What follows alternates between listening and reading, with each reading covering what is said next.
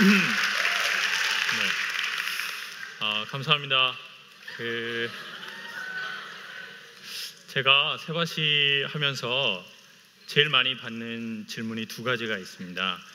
어, 첫 번째는 이제 어머니들이 저보고 결혼했냐고 어, 물어보더라고요. 그래서 제가 음, 저랑 할 거냐 이렇게 얘기를 했습니다. 아니면 뭐 딸을 주실라고 그러는 거냐, 저랑 재혼을 하실라고 그러시는 거냐. 음, 그리고 이제 두 번째 질문은 저보고 아 우리 김 선생은 그냥 말을 그냥 하려고 하는 게 아니라 재밌게 하려고 그러는 것 같은데 사는 게 강의처럼 날마다 재미있냐라고 저에게 물어보시는 게 있어요.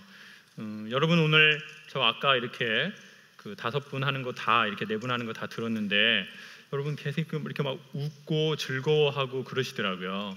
근데 솔직히 여러분 삶이 날마다 오늘처럼 이렇게 웃고 즐겁고 신이 나나요? 솔직히? 음, 날마다 이렇게 즐거운 사람들을 광녀라고 하죠. 뭐 머리에 꽃 꼽아야죠. 음, 저는 사실 그 날마다 즐겁지는 않습니다.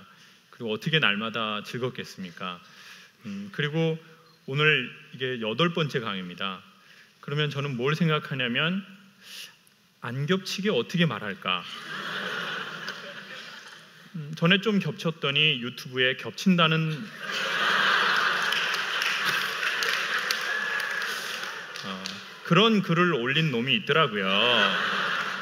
그래서 제가 이제 그럼 어떻게 안 겹치게 할까 이 고민을 많이 하죠. 그리고 이제 제 딴에는 스트레스를 좀 받습니다.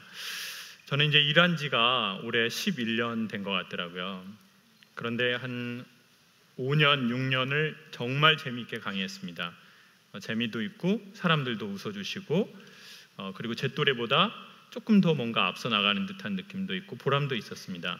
그런데 한 7년 정도, 6년에서 7년이 넘어가니까 우울증이 오기 시작하더라고요. 어, 제가 어떤 분이 우울증 걸릴 확률이 높은지 소개할게요. 어설프게 착한 사람들이 우울증에 잘 걸려요. 그 어설프게 착한 사람들이 있다고요? 완전 착한 건 아니고 어설퍼요. 그리고 이제 그 며느리들 중에서도 그 착한 며느리들이 우울증에 걸려요. 시어머니한테 말 대꾸 못하는 며느리들이 있어요. 본인이 나이가 먹어도 계속 이렇게 어머니 죄송합니다. 어머니 죄송합니다. 제가 나이만 먹었지 할 줄 아는 게 없네요. 어머니 죄송합니다. 이런 며느리들은 또 시댁에서는 그렇게 하고 또 이런 모임에 와서는 또 아는 사람들 만나면 얼굴 표정 어떻게 할까요? 웃는다고요. 이렇게 어머 안녕하세요. 잘 지내시죠? 저는 다음 주에 자살합니다. 이런 분들이 있다고요. 그러니까 회사 다니시는 분들은 아실 거예요. 회사에서 중간 관리자들이 우울증에 걸린 사람 많다고요. 위로는 부장님, 차장님한테 막 치워도 절대 말 대꾸 안 하는 과장님들이 있어요. 어, 아, 저 과장님, 저, 저 차장님 저, 저, 죄송합니다. 저, 저 열심히 하도록 하겠습니다. 화이팅. 그리고 이제 막 대리들 모아놓고 이제 우리가 진짜 좀 열심히 해봅시다. 뭐 다들 잘 지내죠? 저는 저번 주에 이혼했습니다. 이런 사람들이 있다고요. 그런 사람들은 속이 속이 아니죠. 사는 게 사는 게 아니에요. 그렇지만 요즘 기업 문화가 많이 달라졌더라고요. 현장에 가보니까. 요즘 기업의 신입들은 자기 할 말 해요. 그냥 하고 싶으면. 부장님이 뭐라고 하잖아요. 그럼 막 뒤에서도 안 해요. 앞에서, 앞에서 막 그냥 이렇게. 어, 부, 부장, 부장님, 처음부터 부장은 아니셨잖아요. 예? 시간 지나면 다 되는 거. 뭐 대단한 거라고. 이런 대리들은 지속이 지속이라고 보면 돼요. 속병이 없어요. 부장님만 속병으로 뒤지죠. 대리는 백세 건강이에요. 이런 걸 이제 심리학 전문 용어로 감정 노동이다라고 한대요.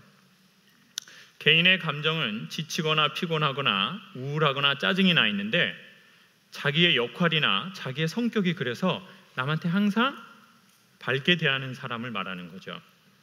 음, 저도 제 직업이 저는 지식 노동이라고 생각했는데 아니 지식은 필요하지만 저는 감정을 아주 제 감정을 섞지 않고 이 무대가 필요로 한 그 감정을 써야 합니다. 그리고 여러분도 아마 그런 분들이 계실 겁니다. 직업이 그런 분 아니면 원래 성격이 그런 분. 그래서 저는 어, 강연을 한 6년, 7년 할 때 이제 어려움을 겪기 시작한 거죠. 그때 어떤 일이 있었냐면요. 항상 저보고 강의를 재밌게 해달라는 거예요. 그런데 그때 그 노사 분규로 해서 파업하는 회사에 강의를 간 거죠. 갔더니 앞에 그 노조 위원장님하고 간부님들이 빨간 조끼에 투쟁이라는 띠를 띠고 있었어요. 그리고 벽에는 플랜카드 죽음으로 하나 되자라고 되어 있었어요. 그리고는 그 뒤에는 이제 전무님, 상무님, 사장님이 오신 거죠. 그 분위기 아시겠죠? 노사가 극한으로 대치되는 상황이었는데 음, 교육 담당자가 저에게 마이크를 주면서 노사가 하나 되는 강의를 해달라는 거예요. 지금 이 상황 죽음으로 하나 되자인데 어, 그 일을 저는 열심히 했고 나름 잘했는데 저도 한 개인이다 보니 이제 그렇게 자꾸 하다 보니까 제 마음의 관절이 나가버린 것 같아요. 더 이상 충격을 흡수를 못 하겠더라고요. 그런데 또 그때 아버님이 대장한 판정을 받으셨어요. 그 전화를 받고 저는 그날 강의 두 번을 제 감정을 섞지 않고 매우 재미있게 했습니다. 그리고는 더 이상 사람을 상대하는 일을 하고 싶지는 않더라고요. 제 감정을 팔고 사람들에게 웃고 또 돌아서서 또 혼자 이렇게 가는 게 싫었습니다. 그래서 고향으로 내려가기로 마음을 먹었습니다. 사람들의 로망 있잖아요. 직장 생활하다 힘들면 고향으로 내려가서 직장 생활 이제 안 하고 뭔가 자연을 상대하고 전 그래서 귤 농사를 짓든 해녀를 하든 어, 아, 해남이네요. 해남을 하든 어, 귤 농사를 짓든 자연과 만나는 일을 해야 되겠다라고 생각을 했는데 마지막으로 한 번은 제 문제를 해결하고 내려가야 되겠다는 생각이 들었습니다. 왜냐하면 제주도에서도 또 힘들어지겠죠. 여러분 그렇지 않겠습니까? 여러분 주위에 직장 생활 하시는 분들은 다 아신다고요. 여러분 주위에 또라이가 있나요, 없나요? 저는 이 안에 또라이 가득하다고 생각합니다. 또라이가 강의를 좋아하더라고요. 자, 그러면 이 직장에서 또라이가 있어서 다른 직장으로 갔습니다. 거기 또 있다는 거예요. 서울에서 힘들어서 제주도 내려가면 제주도에도 무언가 있을 거라고요. 그러면 저는 어디로 갑니까? 그래서 마지막으로 한번 해결은 해보고 가야 되겠다. 그래서 우울증에 걸리면 우울한 삶의 날이 오면 어떻게 되나 알아봤더니 아주 간단한 몇 가지 방법이 있었습니다. 그 중에 대표적인 걸 소개하겠습니다. 그때 어떻게 해야 되는지 저는 이렇게 책을 찾다 보니까 아 이게 좀 상담을 받, 받으면 도움이 된다는 거예요. 그래서 제가 상담을 받으려고 알아봤습니다. 그런데 안 되겠는 거예요. 제가 웬만한 유명한 병원에선 이미 강의를 다 해버린 거죠. 의사 선생님, 간호사 선생님 모아놓고 소통 강의 엄청 재밌게 하고 그 다음 주에 우울증 접수하고 자살 충동에 동그라미 치고 저는 창피해서 못하겠더라고요. 그 즈음에 기적처럼 성당에서 전화가 왔습니다. 여보세요? 그랬더니 성당인데 신부님들 70분, 80분 정도 특강을 해달라는 겁니다.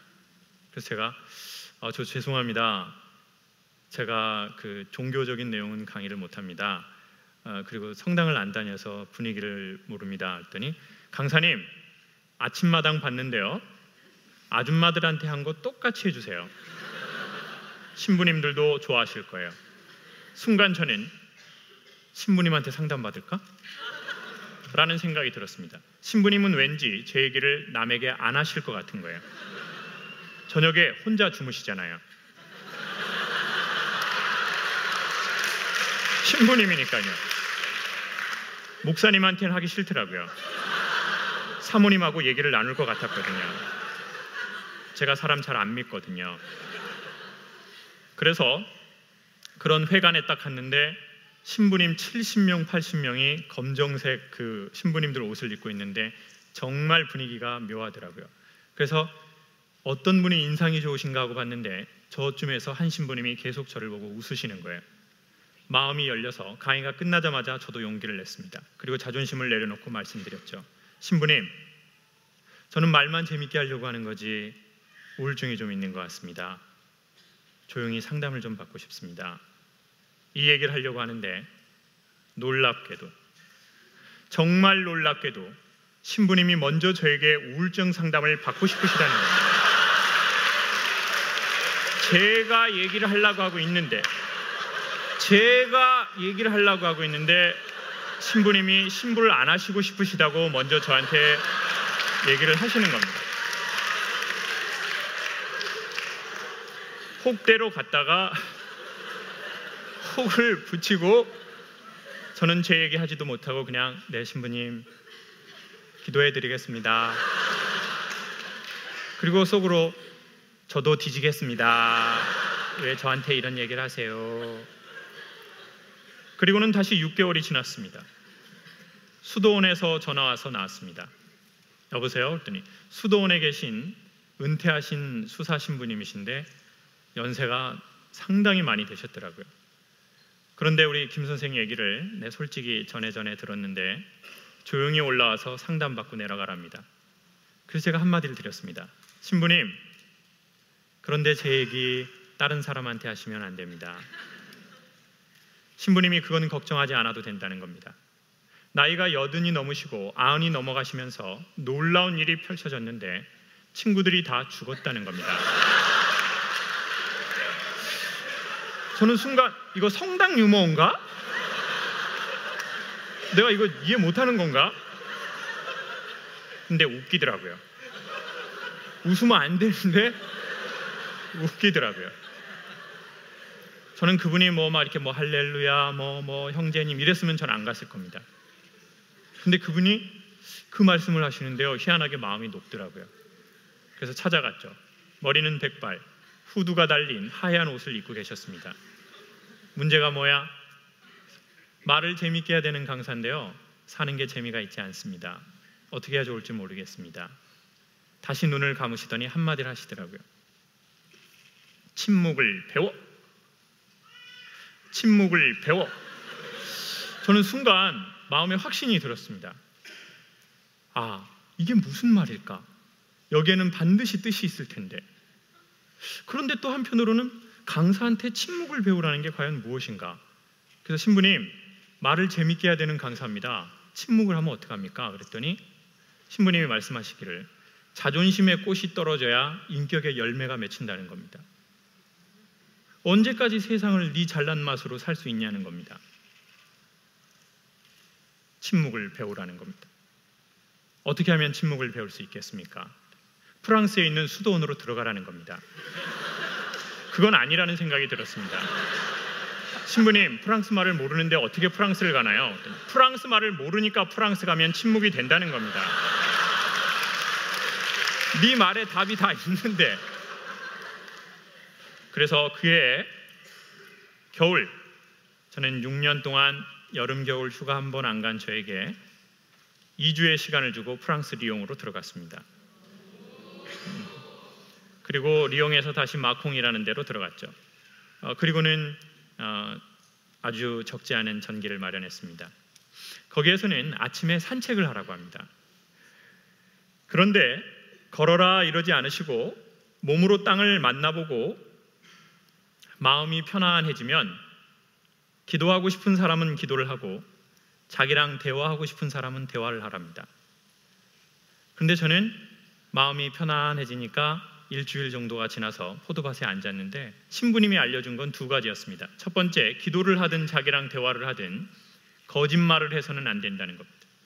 두 번째, 짧게 하라는 겁니다.